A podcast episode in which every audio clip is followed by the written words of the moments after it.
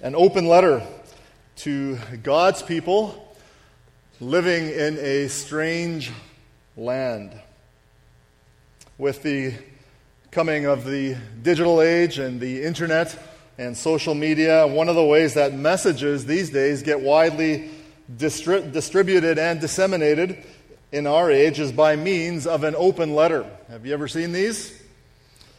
What happens is that that letter gets addressed to someone else, just like a personal letter would, but instead of sending it to that person privately, putting it in an envelope and putting a stamp on it, or even by private email, that letter gets posted onto some kind of forum or some kind of medium, a website, a newspaper, a blog, um, some kind of a social medium, a place where this letter can be viewed by the general public. The letter writer wants everyone to know that what they are writing to that other person, they want, it to, they want everybody to see it. It's usually something pointed, it's usually something where a person wants an action or a response, and the idea is that they send an open letter. If they send it that way, it adds a layer of accountability. It now demands some kind of response because everyone has seen what that person is receiving. Just a simple search the other day produced these open letters just on the first couple of pages. And I'm just not going to read the whole open letter, but just the, the, recipients. There was an open letter to Donald Trump. Actually, there was many of those. There was an open letter to the Prime Minister of Canada, a few of those as well. There was an open letter to Kawhi Leonard, Kawhi Leonard is a basketball player that plays for the Toronto Raptors that everyone's thinking is going to uh, sign somewhere else next year, and so people are convincing him to try and stay. In fact, today may be his last game as a Raptor. So someone wrote an open letter to Kawhi. Some gal I saw wrote an open letter to her boyfriend. I didn't open that one. I think some of those things would be left private, but this uh, gal obviously wanted to send a message. And of course, with this being Mother's Day, there were a number of letters that were called an open letter to my mom, expressing public appreciation rather than just private appreciation for their mother. A very nice gesture. But in case you needed to be convinced that this open letter thing is popular, I present to you an open letter to open letters. Here's what it says so, this is somebody writing an open letter to the idea of an open letter. If we're being honest here, I was never really into you. I'm still struggling to understand how this craze and fascination everyone seems to have for you has carried on for this long. Here, let me explain. At first, I sort of got it. I remember scrolling down on my Facebook wall and seeing some open letter from a parent to a child, and I clicked on it. It was sweet, it was vulnerable, a powerful imagery of love that, that I could see resonated with many. After a little while, though, you started making a regular appearance on my wall. You had become a quick format for people to complain, rant, or flaunt some relationship or opinion that I didn't ask to hear. It seems to me that you're really just verbal vomit on a page. I want more than this from you. I want my brain engaged. Besides, anyone can verbally vomit and anyone can engage people's emotions. It's not that difficult. With all this said, I do not want to put the blame on you, dear open letter, for how people have mistreated you. You have potential, you really do. And so I'd like to take this opportunity to instead thank you for one aspect of yourself that I admire. You have gotten people writing letters. A lost art, right? So there you have it an open letter to open letters. That's how they work. Well, most of the letters in the Bible might, on the one hand, be considered closed letters. They were w- written either to particular people, usually from Paul, to people like Titus or Timothy or Philemon. That's what the letters are named after, after the recipient, after the single person. Or they were written to particular churches in cities, and the letters were named after those cities, like Romans or Corinthians, Ephesians, Philippians, Colossians, um, Thessalonians, all named after cities to whom they were written, or at least the churches that were in those cities. A couple were intended to have a bit of a wider reach. Galatia was the name of a province. for which, to whom Galatians was written. And First Peter was written to people that were in a larger area. Says there in Pontus, Galatia, so included that province as well, Cappadocia, Asia, and Bithynia, which probably makes up a bigger area of about 300,000 miles in what is now most of modern day Turkey. So, in one sense, all the New Testament letters were originally sent to a specific group of people or a person in one area. But in another sense, all of the New Testament letters are open letters. Maybe not by the intention of the human author, but they became open letters by the intention of the divine author, by God Himself. God so inspired these letters as the authors were writing that He transformed them into open letters, letters that would be read by the general public, letters that call for a response. And we know that because we are still reading these letters today. And so this morning we want to begin a series looking into one open letter in the Bible. And that's the letter that I just referred to called 1 Peter. Here, the name of the book is named after the person that wrote it, Peter. This is Peter's first letter of two that are in the scriptures. Peter wrote a letter here to certain Christians to address a particular situation in those places. But in many ways, our circumstances today are much the same as their circumstances back then. And in His infinite wisdom, God knew that. God knew that we would need a letter like this. And so Peter's letter to these people is God's open letter to us here today. And we're just going to introduce this letter today by taking a closer look at Peter's opening words and by seeing why it's so important, it's so important that we read these words regularly and that we act on these words as Christians living today here in Alberta in 2019. So turn to the book of 1 Peter, and we're just going to read today the first two verses. Just the first two verses. Again, if you're using those Bibles that are on the chair racks in front of you, this is on page 1014. 1 Peter 1, verse 1. Peter, an apostle of Jesus Christ, to those who are the elect exiles of the dispersion in Pontus, Galatia, Cappadocia, Asia, and Bithynia, according to the foreknowledge of God the Father, in the sanctification of the Spirit, for obedience to Jesus Christ, and for sprinkling with his blood. May grace and peace be multiplied to you.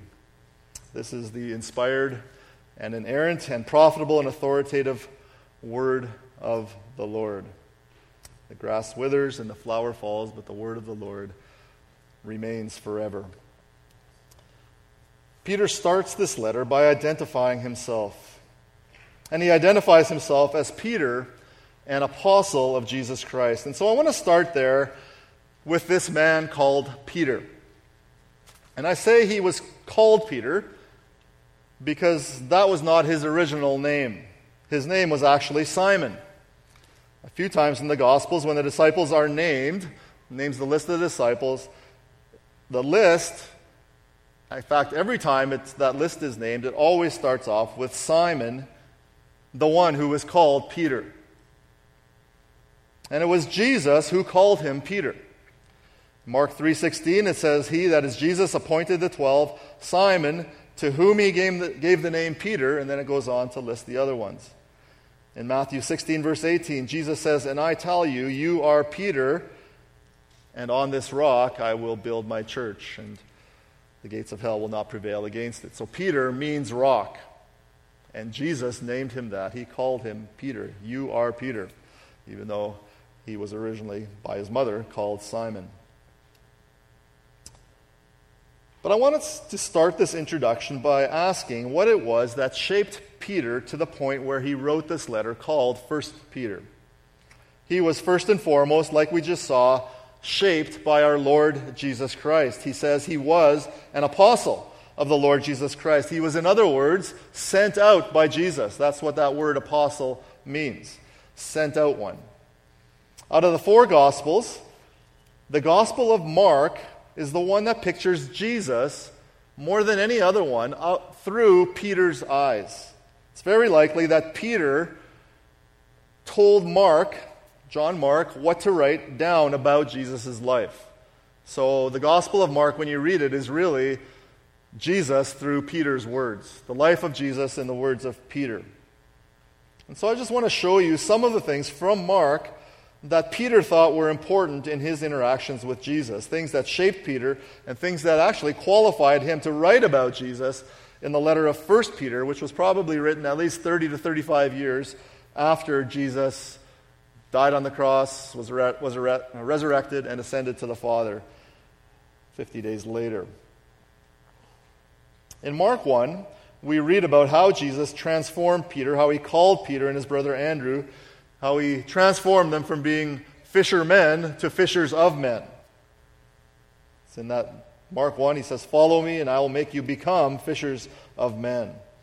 But I love how Jesus describes their task in Mark 3, those verses that I just read a little bit from earlier. Mark 3, verse 13 says there that Jesus went up on a mountain and called to him those whom he desired, and they came to him, and he appointed twelve, whom he also named apostles. Why? So that they might be with him, and that he might send them out to preach and have authority to cast out demons. He appointed the twelve, starting with Simon, to whom he gave the name Peter. Let's just notice a couple of things there that would have affected Peter in his life and in his ministry after Jesus would have left. He knew, he remembered that Jesus appointed them, first of all, just so that they would be with him, so that they would be with him. Peter spent three years with Jesus. Talk about being shaped by something. He was there with Jesus for three years. Jesus wanted Peter to be with him. He taught Peter, he discipled Peter. And Peter watched Jesus. Peter listened to Jesus.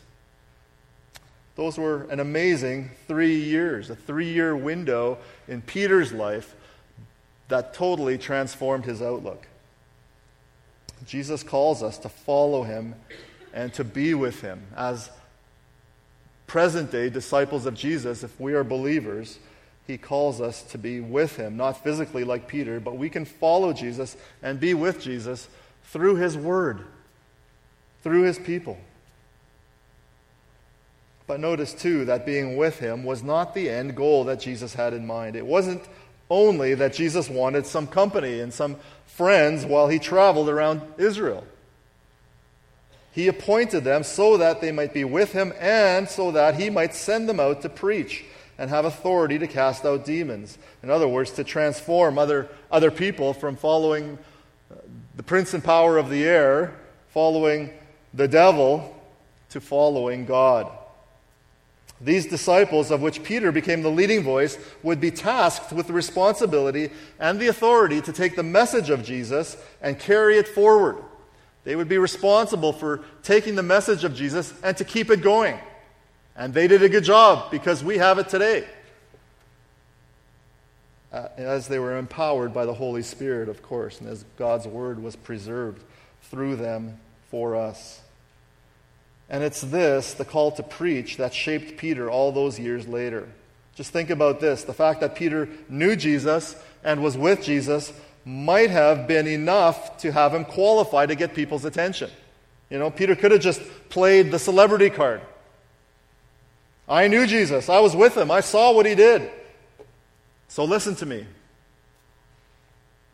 But when we go through the letter of 1 Peter, it's interesting that he doesn't testify a whole lot to his personal interactions with the Lord in order to convince people of his message. He just teaches truth, he just teaches doctrine, he preaches Jesus. Just as Jesus had appointed him to do. He knows they need to understand the Word of God about Jesus, and it's this Word of God about Jesus that will serve to transform them as Peter was transformed. That's why Jesus sent him out as an apostle of Jesus Christ. Now, Peter didn't understand all of that, or much of that even, while Jesus was alive. Peter is very bold Peter is very courageous, but his boldness and his courage is a little bit misdirected. His zeal is a little bit off. But Jesus just keeps building into Peter a little bit at a time. It's what it's like to be a disciple of Jesus. We don't arrive right away, it's a process. We keep growing and learning. That's what being a disciple is all about. Now go over to Mark chapter 8. Mark 8. At the end of Mark 8, very important section at the end of Mark 8, but in verse 30, Peter is front and center in, in what is really an interesting back and forth with Jesus. In verse 30, Peter makes a bold confession You are the Christ. Jesus had asked, Who do people say that I am? And Peter steps forward and says, You are the Christ. He, he had the right answer. It's a great confession. But right after that, in verse 31, Jesus starts preparing them for what would be in store for him.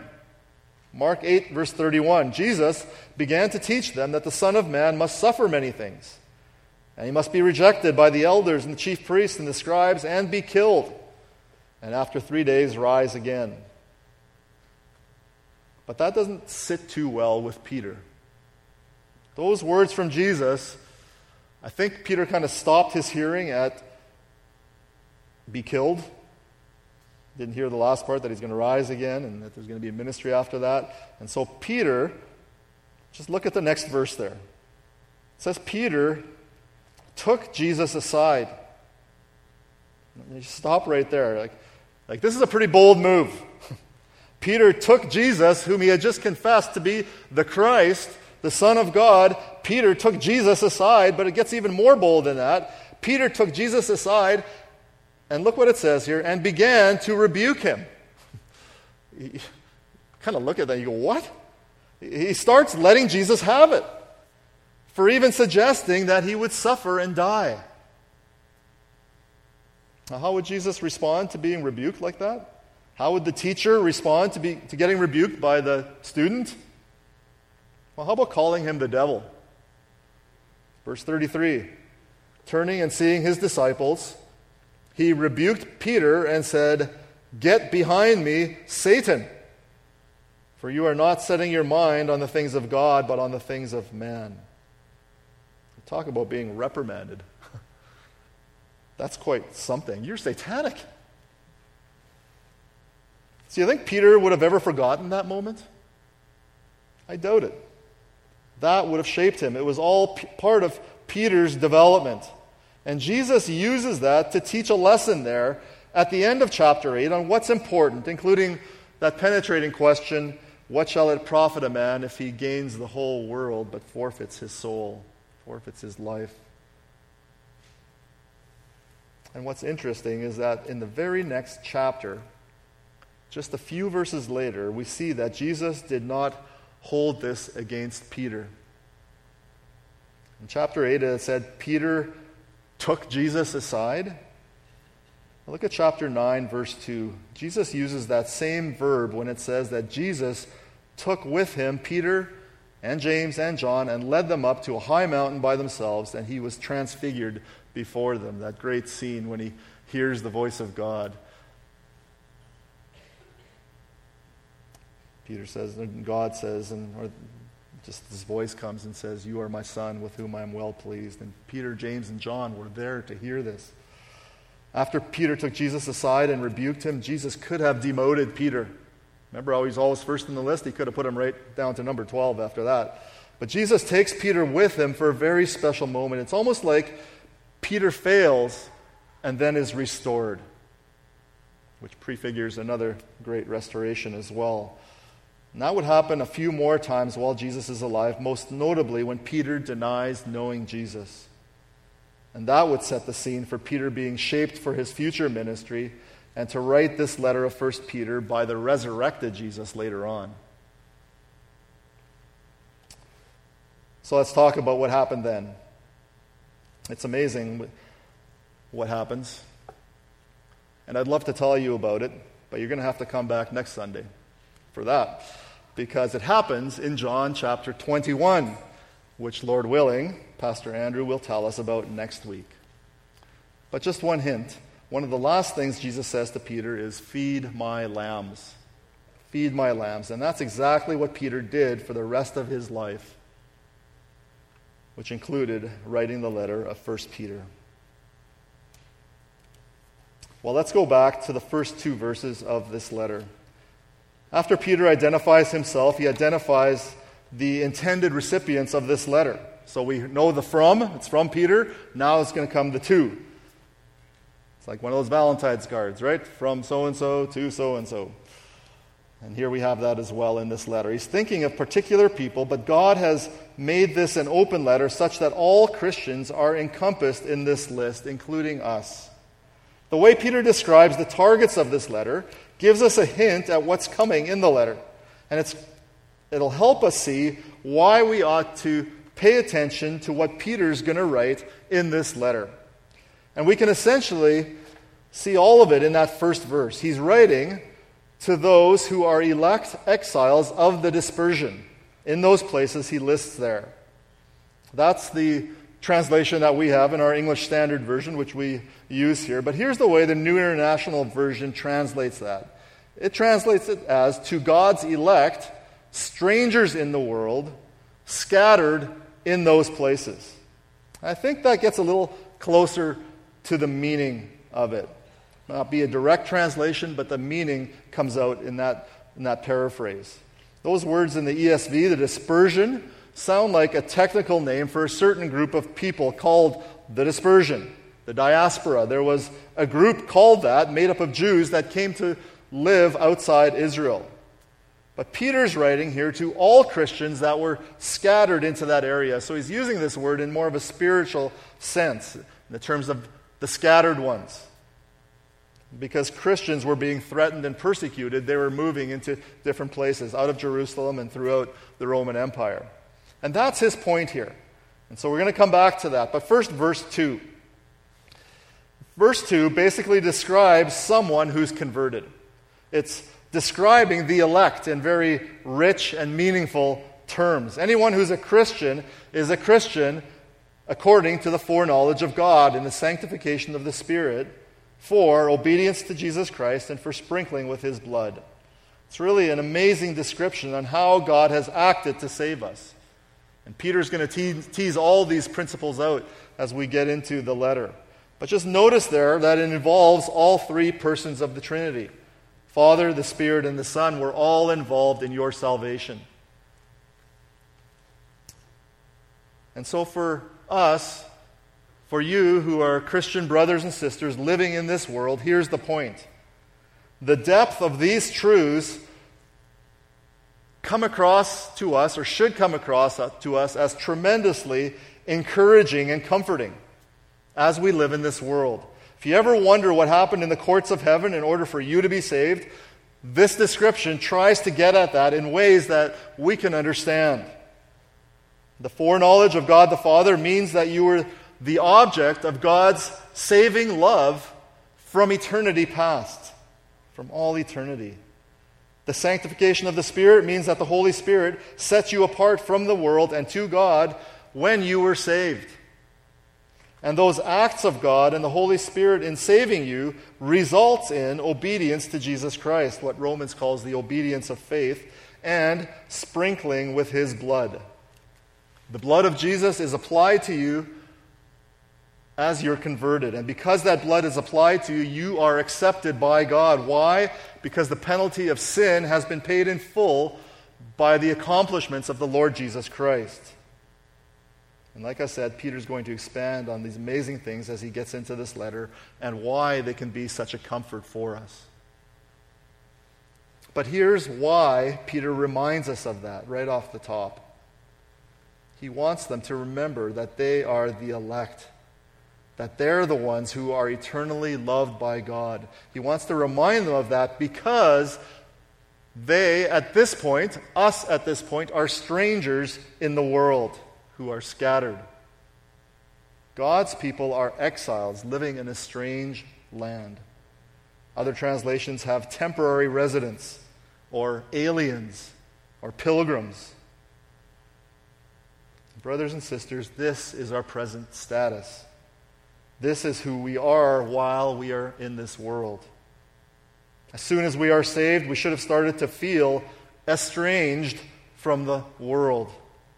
And so we are. We have been saved out of this world. And so it follows that the world should seem strange to us, and that we should feel strange to the world. The way the world is trending, or at least the context in which we live here in, North America, this is becoming more and more real, is it not? The world is becoming more and more strange for Christians who, for those who try to follow Jesus, for those who have been set apart by the world, and we are becoming more and more strange to those who are in the world. We see it in the news, we see it in our culture, we see it in current trends, we see it in politics, we see it in our culture's value system. We see it in our moral standards, the moral standards of our world, which seem to be plummeting further and further downward and away from the standard of God's laws and the teaching of God's word. If you have young children or if you're a teacher, you can see this in the education system. We can see it in entertainment and in media. I'm amazed and shocked at the kinds of things, words and images that are now pretty much unfiltered. It used to be that certain words were bleeped out and that images were severely restricted. That's no longer the case. Everything seems to be fair game, even when you watch the news. But the good news is that in these strange times, God protects his own people while they are yet in the world. Just as he acted so amazingly to save us, he also acts to keep us and to hold us fast and to encourage us as God's elect, strangers in the world. That's why we have the letter of 1 Peter. And that's why we can look forward to reading this letter together as a church, as God's people. And so, God, in sending out this open letter, is going to help us navigate the world as strangers in the world. When you go to a foreign country, you need help, right? Everything that's in that country is foreign. It's the language, the roads, the, the food, the, the customs. When you go there, you might feel at points like a fish out of water. But you can read up on how to survive in that strange land. You might use a dictionary for the language. You can get a map for the roads. You can do some reading on what to eat and what not to eat. You're still a stranger. You look different, and it's obvious that you are not at home. But there are resources that can help you make it, that can make you help you navigate your way through that foreign land. Well, that's what this letter is going to aim to do. We are God's elect, yet we are living in a strange and increasingly confusing world. And we can feel that sense of isolation, that sense of longing at the same time to be home or at least I hope that's the case. If you're not feeling that, you might be a little bit too at home in this world. The world is trying to make you feel at home here. It's trying to desensitize you to those things. It's trying to normalize sin and immorality. Don't get caught in that trap. Do not be conformed, as Romans says, to the patterns of this world, but be transformed by the renewing of your mind. But if you are feeling increasingly like, increasingly like a stranger, if this world feels increasingly alien to you, if you're feeling disoriented and, and maybe even dismayed, if you're maybe even facing persecution and suffering for your faith, if your faith is affecting your earthly relationships, as people are marginalizing you, even within your own families, then this letter is here to help you. My prayer is that 1 Peter will make for a helpful traveler's guide on how to live as a Christian in a strange land, that will encourage you, that it will remind you that even while you live as a stranger in this world, your hope can be already anchored in your true home in heaven. And it will equip you to obey God and to serve Jesus until he appears again or until he calls you home. May God help us to that end. Let's pray.